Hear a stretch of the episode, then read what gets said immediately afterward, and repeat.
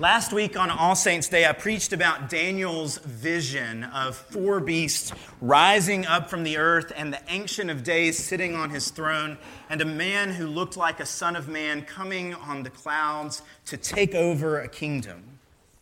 And I challenged you that in the spite of the ravages of sin and the horror and grief of death, to set your eyes on the one who conquers all four of those beasts and invites all of his saints into his kingdom that lasts forever and ever and ever and ever.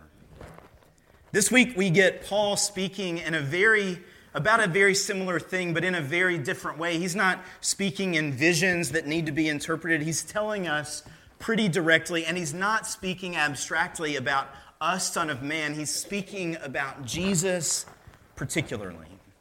And the expectation that Jesus will return and orient all of creation, including all of his people, towards him and towards his Father. That he will overthrow lawlessness and Satan and all the powers of evil with simply the breath of his mouth and the splendor of his arrival. With just his breathing and his arrival, death will fall away. Evil will dissipate, all of it will disappear. Just at Jesus' arrival. He doesn't even have to speak, just his breath transforms evil that quickly. And Paul says that in the time before that, it's going to be hard to tell the difference about who is lawless and who is faithful because the lawless will be deceitful, they will be full of lies, they will perform false miracles. It will look like maybe God is on their side. But those who love truth will be separated from those who do not. And that those who do what God has commanded will be separated from those who do not. And Paul speaks this word of judgment and even condemnation and then he turns back to the church and he says, But to you, brothers and sisters, we cannot stop giving thanks because of the work that Jesus is doing in your midst. Jesus has called you out of lawlessness and into his truth and the sanctifying, making you holy work of his spirit. And it's really important that he doesn't, he doesn't mix up these things. He, he holds these things together over and over again as he writes truth and sanctification, the word and deed. The way that these things live together makes Christian faithfulness. Belief and fidelity are matched together in the grace of God. This is true all the way through the chapter that we just read. So he says, Jesus has invited you into this, into truth and into holiness, and we're giving thanks for that, but you are going to have to stand firm and hold on to the teachings that we have brought to you. He says, Pay attention to the teachings that we've given to you by word, that which you've heard by our preaching, and by letter, that which is written down for you, that you can go back and read and remember. Stand firm and hold to these teachings that you have so that you can be strengthened by Jesus, again, in deed and word. He pairs these things together over and over again, calling us to pay attention. But as we read this, there's a question lurking under the surface that we might miss. Am I the only one here who likes Jeopardy? Anybody like Jeopardy? Six people. We have six people who like Jeopardy. Um, so in Jeopardy, it's a little bit confusing as a game show because they give you the answer and then you have to give the question, right? Uh, so you always have to answer the question, what is or who is, and then you say what the clue is pointing you to. Well, sometimes with Scripture, we need to read in this way. What question is Paul answering as he writes to the church? If he's calling them to faithfulness in word and in deed, in truth and in action, if that's the answer to, to what we need to do, why do we need to do it? And Paul frames his answer around speaking about the coming of the Lord at the beginning and at the end of the text. Paul is telling the church how to wait. Paul is telling the church how to wait for the coming of the Lord, and waiting is tremendously hard. It's a little bit easier for me now unless my phone dies, right? I have emails I can look through or news articles I can read. But when I was a kid, it was really hard to wait. The magazines in the waiting room were never what I really wanted to read or are always like six months old. Y'all know what I'm talking about, right? Waiting is miserable. Time could not move any more slowly than when your primary task is to wait. Uh, we have sayings about this a watch pot never boils, right? It's not that it takes longer if you're looking at it, but it sure feels like it takes longer if that's the only thing that you're waiting for. We as humans do not like to wait, especially if we don't know what the holdup is. Have you ever been in traffic and you were so angry that traffic was stopped and then you learned that there was a car wreck up ahead and you were more okay with it? Is that just me, I guess? Okay. If we know what we're waiting for, if we know what the holdup is, if we know why the stained glass windows aren't here, then maybe we can feel a little better about it. But if we don't know, it's just hard to wait. Was that, oh, y'all didn't like that? All right. So there's a, a movie that likewise does not make it obvious that it is about waiting, but it's one of my favorites. Katie and I watch it at least once a year on February 2nd. It came out in 1993, so if you haven't seen it, I'm sorry that I'm going to give you spoilers about it, but you've had a long time to watch it. It's called Groundhog Day, uh, and it stars Bill Murray. And Bill Murray is not, he's not a nice person. He's generally unhappy. He's a weatherman uh, and he thinks very highly of himself. He treats other people very poorly, and he does not want to go to Philadelphia or Punxsutawney and celebrate Groundhog's Day. But as the weatherman, it's his responsibility, and he goes. And he's mean to everybody on the crew with him. He's just a jerk to everybody around, and it's his worst day of the year. Rather than getting to stay home and do the weather as he's trained to do, he has to go and report on what happens with a silly rodent that he doesn't think very highly of. And so the whole day goes through, and it's a terrible day, and he's terrible to everyone. And he, he gets snowed in and stuck there for another night. And he wakes up this, the next morning, except it's not the next morning. It's Groundhog Day again and again and again and again, this unhappy man has to live on the unhappiest of all of his days over and over and over again.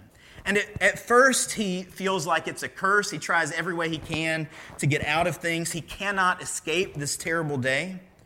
And then he begins to think of all of the ways that he can manipulate his knowledge. The, the day happens exactly the same way every day, except for the ways that he influences it. So he knows exactly when the armored truck is going to be unguarded and he can take a whole bag of money and go where he wants to go. Uh, and he does everything he can to exploit his knowledge of exactly what is going to happen. But after a lot of comedic relief and Bill Murray's frustration, and living into his worst impulses, something unexpected begins to happen. Bill Murray's character begins to improve. He finds a way to help a number of people that he's seen living this day over and over again so that he can help them in whatever they need. He learns to play piano. He begins to learn French poetry. At first, he does this to try to take advantage of a woman, but eventually, he actually learns to care for all of the people that are in this day that he's living over and over again. He learns the stories of the people in this town that he despises. And by the end of the movie, the way that he escapes living this worst day over and over again is that he becomes the sort of person, a good person that is caring for everybody around. For Bill Murray, there is grace in waiting because it is a chance for him to improve. And all of us in the church, we live in this time between Jesus' first coming, when he died and rose again, when he conquered sin and death, when he surprised Satan and rose from the dead, and, and rose into heaven, ascended into heaven, and seated at the right hand of the Father. We live between that time and the time when everything is well. Tomorrow is Veterans Day, and it's Veterans Day because it's the celebration of the armistice of World War I. But there are lots of stories in history of, of times when a peace treaty was signed and the word didn't get out to the, to the far edges of the battlefield, and the battles actually happened after the peace was signed. And that's the time that we live in in the church. Jesus has won the victory, but not everybody is informed of that yet. And so we still live in an area where there is spiritual warfare. Paul says, if anybody tells you that everything is as it should be, they are lying to you and do not listen to them. But look forward to a day when Jesus himself reigns in the completion of his power, when all of his truth is known, when he banishes all lawlessness, and when all who are worthy of his kingdom by his grace are welcomed in, holy and ready to live in a world at peace. In the meantime, it might seem like all of our days are the same. It might seem like the drudgery of the same day over and over again. We wake up and we have the same problems. We experience the same struggles. We have the same desires that we wish we didn't have. The same sin keeps cropping up in ourselves and in the lives of others. We have the same people with the same quirks, some of which we love and some which just annoy us. And day after day, it seems like all we're doing is waiting, and we have no idea why Jesus hasn't come back. And even if it's not that your days all feel the same, at some point it happens. As summer turns to fall, as year turns into year, you wonder what's the difference in this year and the year before? And we begin to wonder why we are here, why we are living the way that we are, what are we doing with our lives, and what should be most important? Who should we be? And part of the question that we don't always like to ask is how soon will Jesus be back? This is a crucial question for the church throughout the last 2,000 years, and not because we have an exact answer. If anybody tells you they know the date, they're a liar but we have to keep the return of Jesus in proper perspective. Paul points this out by saying some people are saying it's already happened. And then we know other people who think it'll never happen and they can just live however they please. And we in the church only know one word to describe the coming of Jesus that it's going to be soon. And so the early church thought that that was going to be before most of the original disciples died. And now here we are 2,000 years later, and we're asking, what is the meaning of soon?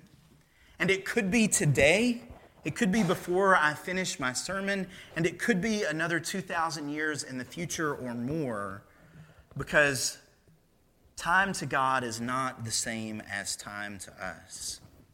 But this question that was crucial for the early church is just as crucial for us, not because we have an answer, but because we need to know how to wait.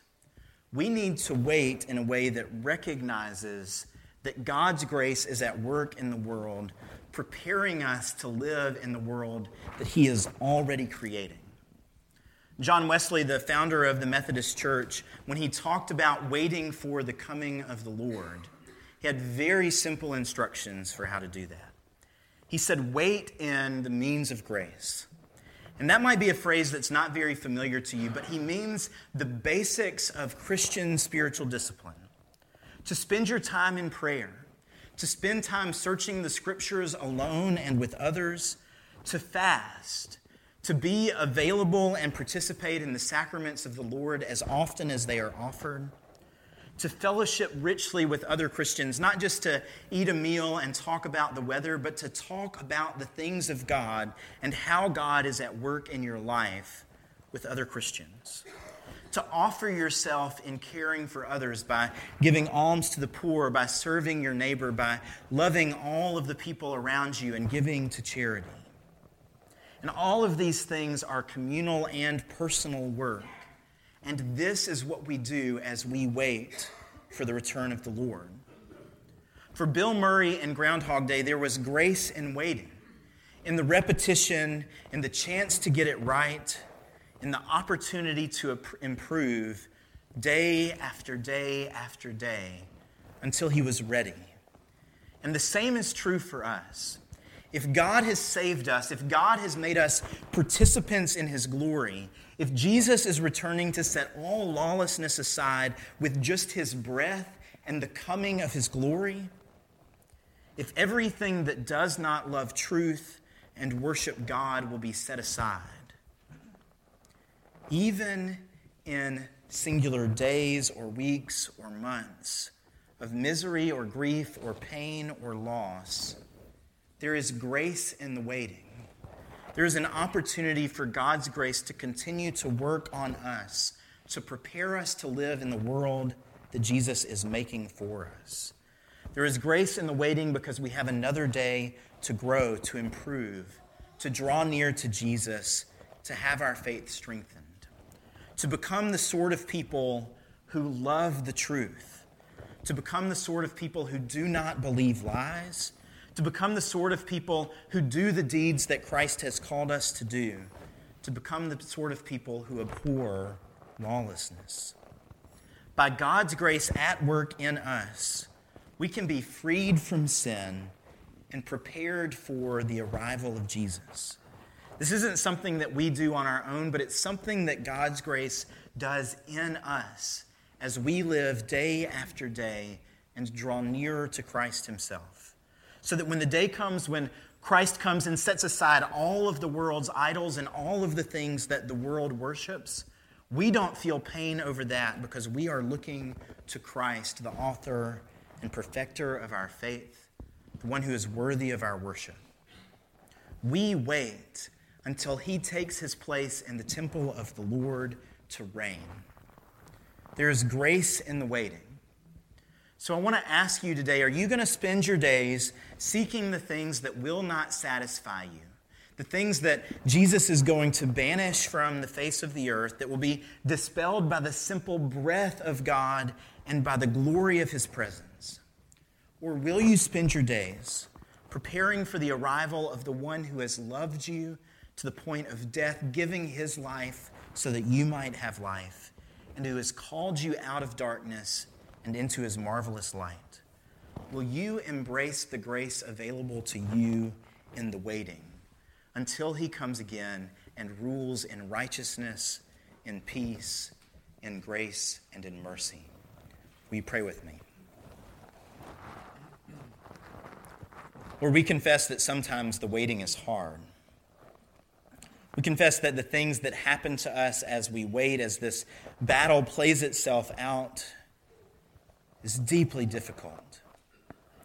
We pray, Lord, that you would give us the grace that we need in the waiting to set our eyes on you, to form us, to sanctify us, so that we can believe your truth and that we can live according to your commands. We pray that we would pursue the things that you value so that when the world is set by your terms, we will know what it is to be at home. We pray this in the name of Jesus Christ our Lord, who lives and reigns with you in the unity of the Holy Spirit, one God now and forever. Let the church say, Amen.